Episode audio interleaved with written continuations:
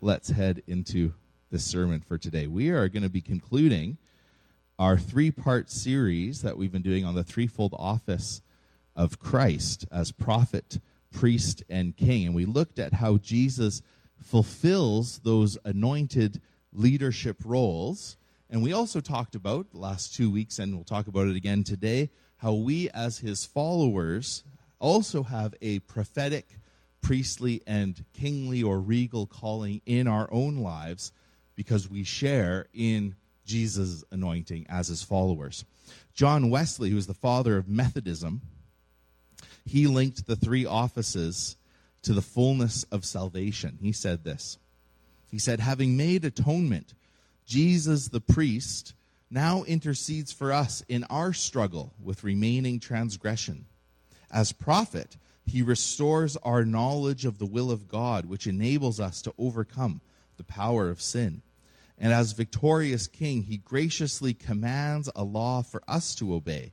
And then he reigns in us until finally we surrender everything to him. We're distant from God, but Jesus is our mediator. That's his priestly work.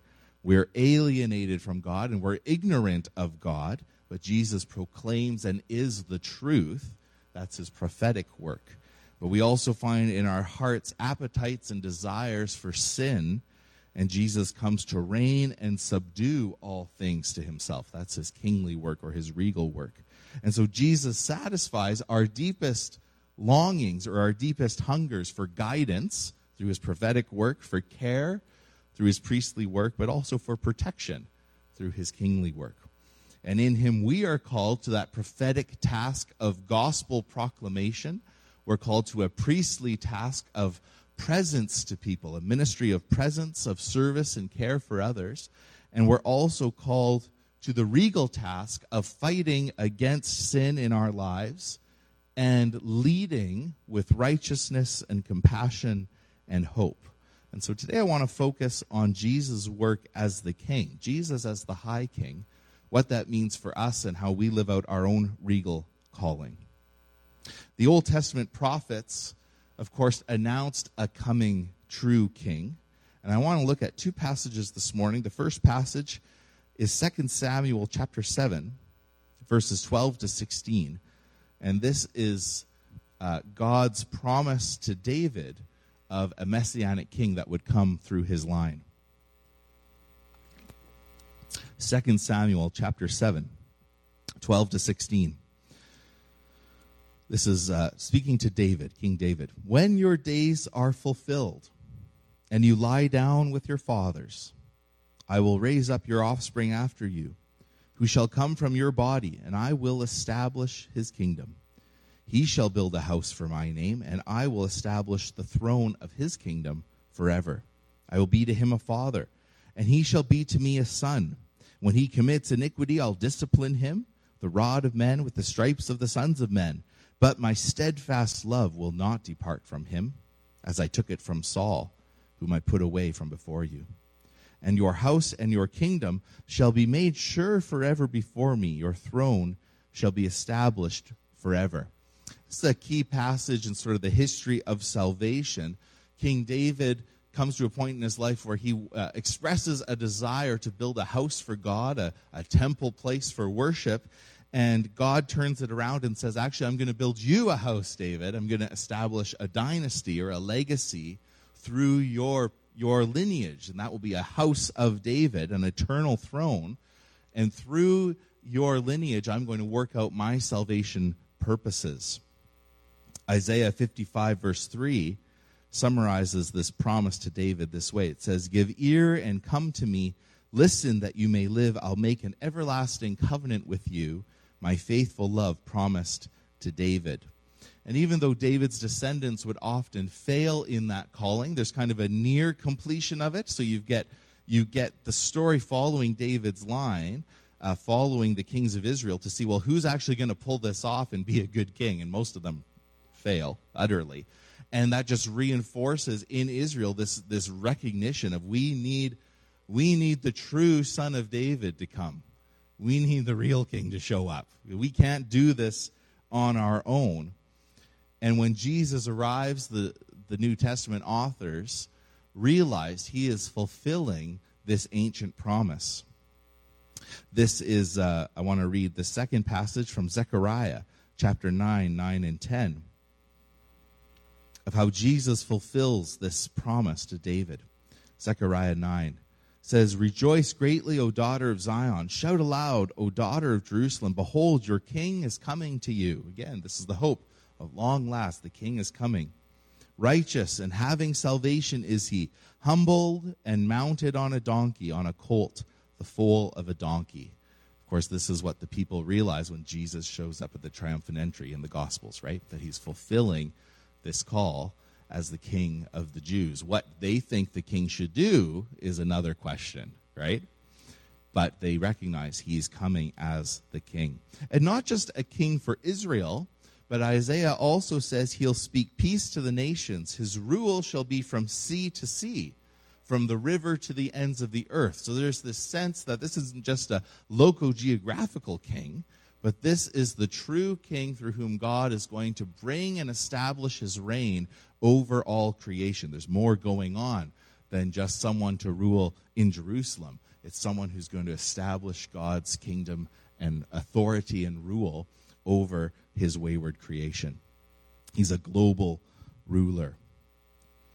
Jesus claims to kingship are pretty clear. He fulfills, like I said when we looked at the Second Samuel passage, he's fulfilling ancient prophecies. He fulfills all the Old Testament prophecies uh, as God's promise to King David. But many reject Jesus as the king, and you see this throughout the Gospels, right? Few of few of the people really perceive who he is. Actually, it's so interesting in Luke it's the blind man who sees who Jesus really is. It's just this great moment of reversal in the Gospels where the people who can physically see are spiritually blind, and the blind man who can't see is the one who actually gets what's going on. It's this great moment. The blind man says, Jesus, son of David, right? And that's, that's him uh, pointing to that kingly covenant role, son of David have mercy on me. He's honoring Jesus as king.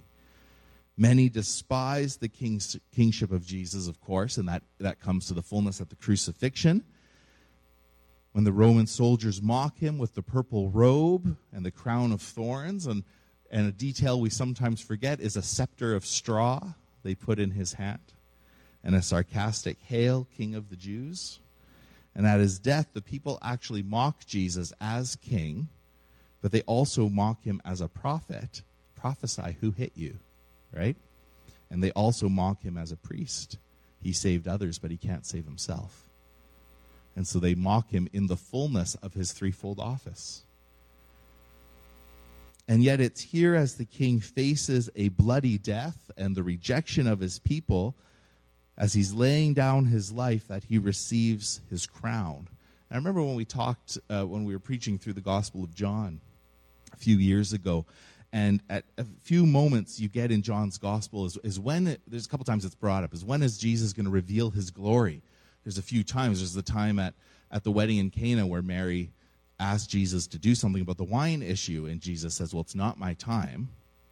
Um, then he goes and does it anyway. But then later on, there's another there's another moment where Jesus is saying, "Well, it's not yet my time to reveal myself of the sort of king I really am."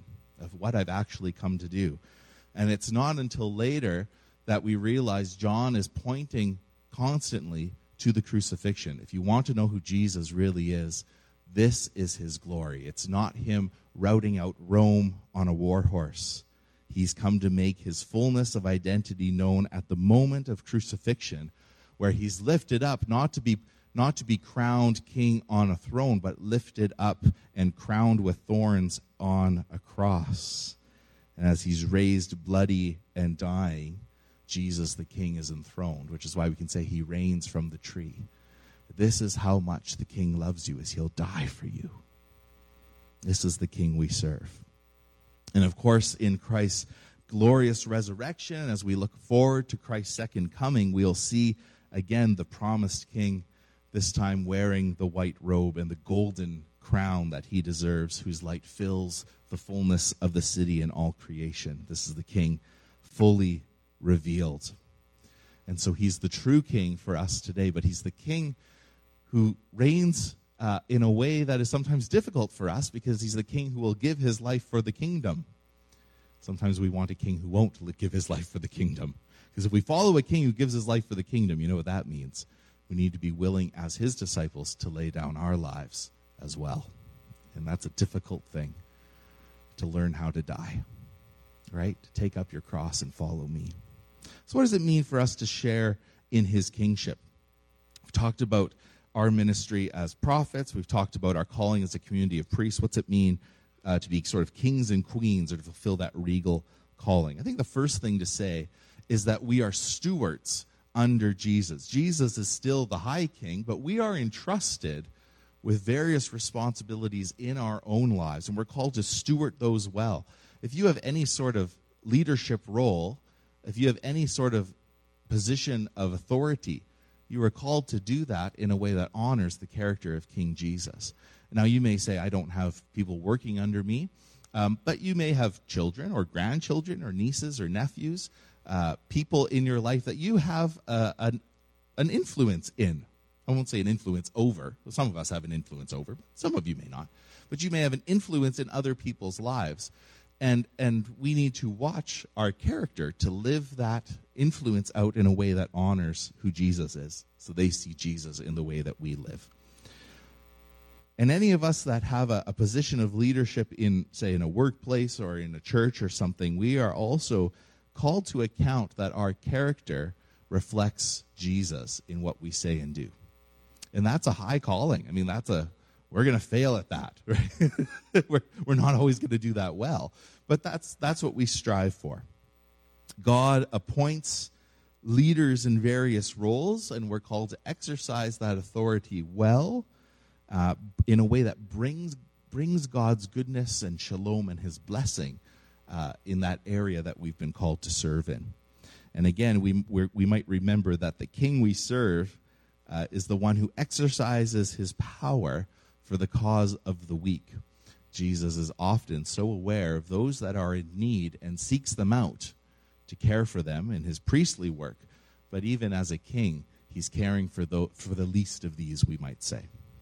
And so, in whatever area you might have influence or power or authority, and you may not really seem to think, I don't really have much of that at all, but you, you do have a measure of it in one really, really important way. Even if you don't have kids at home or you don't, you know, have people under you in a workplace, you are in charge of your own life. And so the primary place that you have influence and authority and a position of power to do something is in your own life decisions. You're responsible for what you do with yourself. Right? You are. It's on you. It's on me what you're going to do in the morning with yourself, right? That's on you. Might think it's someone else forcing you to do something, but it's it's it's you. You we have a decision. We have a choice of how we're going to live our lives, right? And we need to accept that responsibility to uh, I won't say manage, but to lead ourselves well. To choose to direct our lives in a way that honors and pleases God and because that is the way that actually is the most fulfilling and most joyful way to live, actually, is to live in the freedom that Christ has given us. And so to, to pursue a meaningful and good and happy life is to pursue the life that God has given you. That's the answer to that question. How do I live a life of purpose and meaning, uh, of significance? Is to pursue what Jesus has for you, and therefore to order your life in such a way that you are uh, in tune with what God is saying and doing in your life. Perhaps practicing various disciplines like prayer and whatnot, so that you are making space to hear God. And so, uh, perhaps in the most important way, we exercise that regal role, that kingly role, by ordering our own lives well. Maybe before, we should say that first before we talk about the influence we have on others. Let's get our own uh, let's get our own houses in order, right? Before we start telling others how to order their bedrooms, so to speak. But we need to care for uh, our own decisions. I like that in sort of the the historical treatments of the threefold office, often what they talk about when it comes to this kingly role or regal role in the Christian's life is the battle against sin. I don't know if we talk about that a whole lot, but we really should. The battle we face against sin, the, the decisions that we face daily to resist temptation, uh, to bring our our own passions, our own wills under the kingship of Jesus. That reminds me of two things when, when we're talking about, about resisting sin. The first is the reality of evil. Uh, when I was doing a pastoral care class at Regent, uh, the professor, um, who was just a really great guy, just it's kind of nice just thinking about him. He's just so lovely. Um, but he talked about going through a very difficult season of depression and uh, he had he was away. He was just it was really really rough. It was really bad bad time, and uh, and he was on some sort of retreat. I can't remember exactly where it was. I think it was a it was a monastery of some kind, some kind of retreat center, right? And there was people around that you could talk to who could counsel you and and whatnot. And one of them was this was this dear uh, Catholic lady. I think she was a nun. I think he was at some sort of retreat center, right? And uh, and he was telling her about what was going on in in his life and and some of the difficulties he was facing and and and she reminded him she said oh you protestants. She said something like you, don't realize uh, the reality of evil.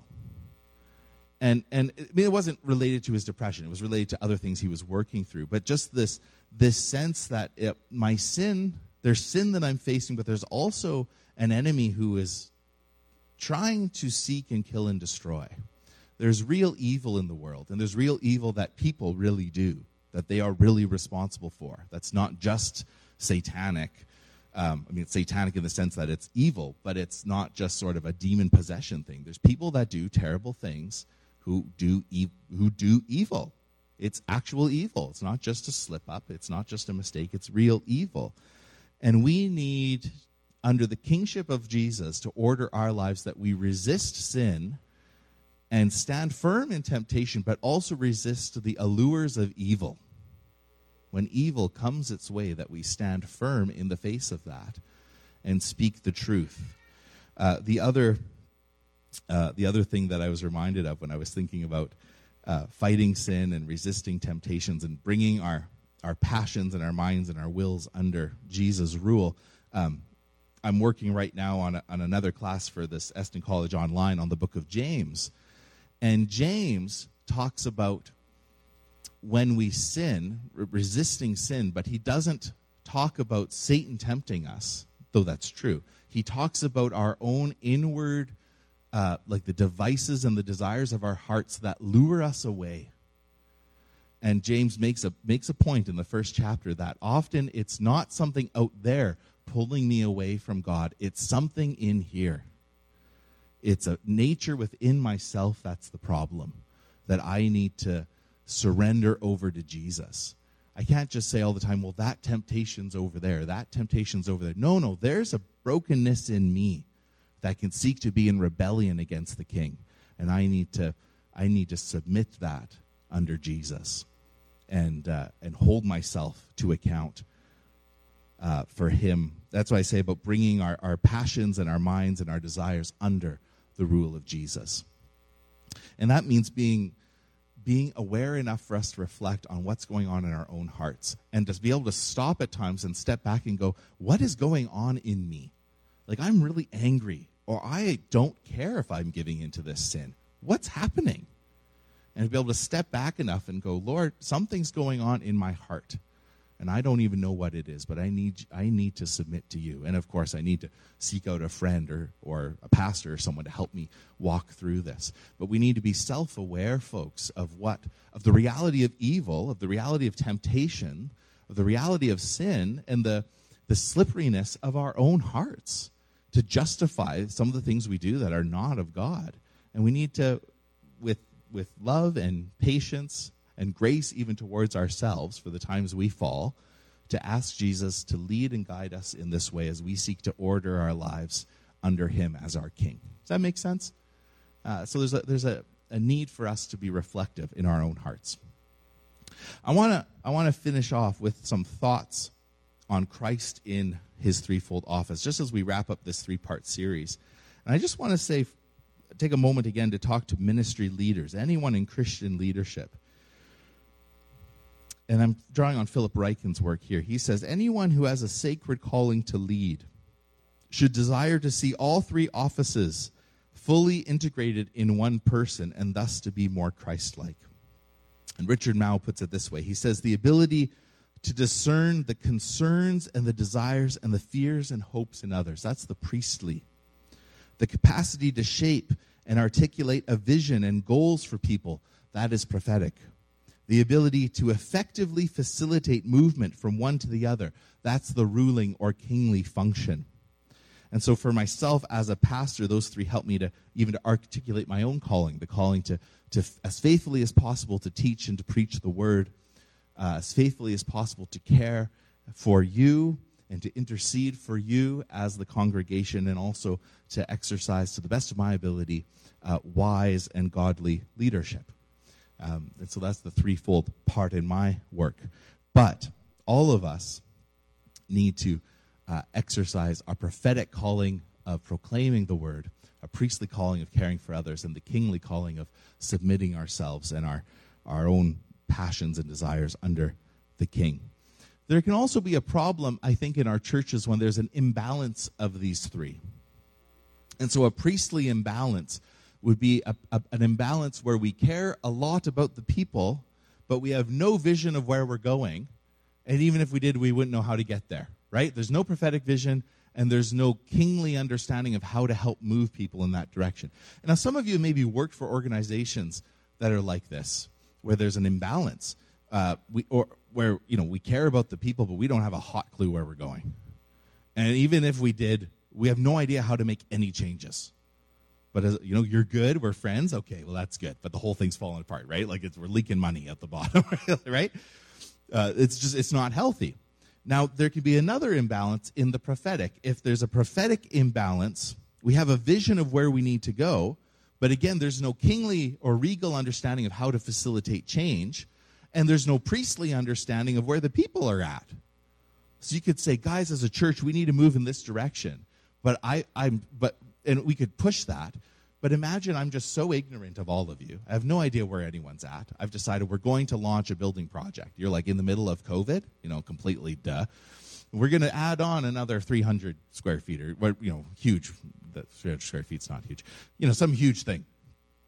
That would be very inappropriate, especially at this time. Um, and, and, no idea of how to actually get there. Just we're going to do it, right? No plan, just we're going to do it. And you probably know some employers who are like this. This is a thing we're doing. And the person goes, Yeah, well, how are you going to go there? I have no idea how we're going to go there, but we're going to do it. Yeah, great, right? All the practical people on the ground are like, What are you talking about? makes no sense. And all the idealists are like, let's go, right? There's also a regal imbalance that can happen where we we uh, we think we know what to do, but again, we don't understand the needs of others, and we have no real vision of what's going on. And so, without a strong prophetic gift, the church can just kind of drift away in her mission. Without a strong priestly gift where we care for people, we can become really legalistic and rigid. That's not good. And without a strong kingly gift, all sorts of problems can fester and, and no change can happen because we don't know kind of the practical on the ground steps to make things happen. And I just want to say, as a church, um, i I feel like we've been really blessed by a variety of leaders, thinking about the board and our elders, who together help to keep us steady in this. We have some in leaders who are very much lean into that priestly role of caring for others, and it's awesome, right? They're just warm and loving and beautiful people. And then you've got others who are, you know, they're they're kind enough in their own way, but they are very good at seeing the problems on the ground and very good at, at seeing potential dangers and helping helping the board or the elders navigate those. They're really good in that kind of kingly role. And then you've got others who are just really visionary, and and, they're not necessarily the best people persons, but they have, can have a really keen sense of where we need to go. And you need all three of those. And any good kind of organization or even business or even in your own family, you need all three of those. You need to have a sense of where the people are at, where you're going, and you also need to know how to get there. And so I'm I'm I'm glad that we have clear vision and goals and we preach the word. I'm glad that we exercise a ministry of presence, that we care for each other. And I'm also glad that we have good leadership. We've got kind of clear doctrinal boundaries. We have a wise handling of resources and finances. We've, we've got strategic priorities and all of that stuff, right? Um, the idea, though, is we can't do all three perfectly. Like, even in our own lives, we won't do all three perfectly. And what I love about that is it makes us have to come back to Jesus. There will be times in my life where I will fail as a leader or in my care of people or in my preaching of the word. And that should serve as a reminder that in my own failings and struggles, there's a profound need to be fully dependent on Jesus at all times. That He is the only one who can fully and completely fulfill that threefold office. As much as I am called to live a part of that, it's at the end of the day, I need to surrender to Him. As He proclaims God's word to us and He reconciles us to God and He rules and protects us. And so we need Him every day. We need Him in His prophetic work to speak His word and to shape our lives. We need Him in His priestly work to calm our fears, to hear our prayers to know our hopes, and we need him in his kingly work to defend us, to provide for us, and to guide us in our decisions. And so as we move to pray, my, my question for us uh, as, as the good king is where in our lives do we need to surrender afresh to him? Is there an area that is not under the lordship of Jesus that we need to uh, give to him? And is there an area in your life where you do have a measure of authority or influence, even if that's just in your own self, that you need to step up and actually actually lead yourself well in? So let's pray uh, and turn to God, knowing that we are weak, we will fail, but He is good and strong and loving, and we can trust in Him uh, and rest in the assurance of who He is and what He's done for us. Let's pray together. Lord, today we thank you for the privilege of gathering together as your people. We thank you for your word, and we thank you today that you are king, that you're on the throne, that you're in control, God, uh, that, that you protect us and keep us. We think even in this season with COVID and uh, other issues going on in our world, we thank you that you are keeping us. We thank you for the peace that we enjoy here. We thank you for the health that we have here. We thank you for the work that we have, even if there's uncertainty in various areas. Lord, we thank you for the, the prosperity and the blessing that we can enjoy. And we pray, Jesus, that you would help us as your followers to steward our lives well as we seek to live uh, under your rule, under your authority. Help us to live this out, God. Lord, we pray for those in need in our community today. We think of, of those in the hospital, those who are at home who are sick, those who, who can't come for various health reasons and otherwise. Lord, we pray blessing upon them. Think of those who are grieving today. Lord, we pray your peace upon each one. Lord, we know that it's only in you that we can live in safety.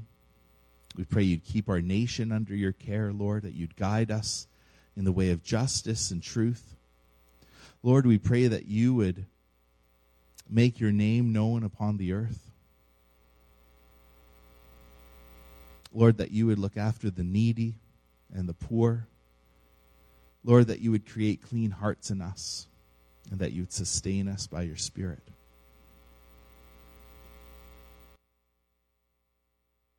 Lord, we thank you that you brought us safely to the beginning of this week.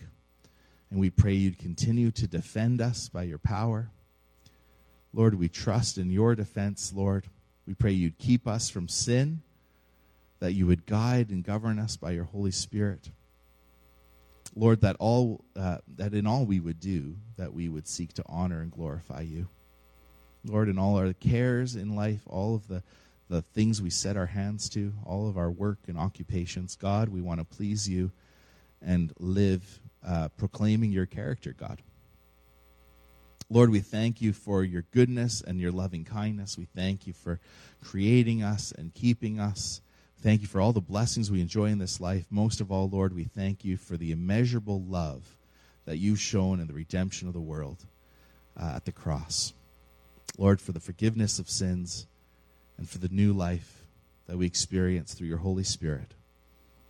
Lord, for the hope we have for glory and life to come, we give you thanks. Lord, bless your people today. Thank you for this time of worship and learning and reflecting on your word and encountering you. God, would you fill us up with grace and hope and peace that as we head into this week, uh, we would shine a light for you in the darkness. We ask this in your name. Amen. Well, would you stand and I'll send you off with the benediction. And uh, if you if you'd like prayer, I'd love to pray with you.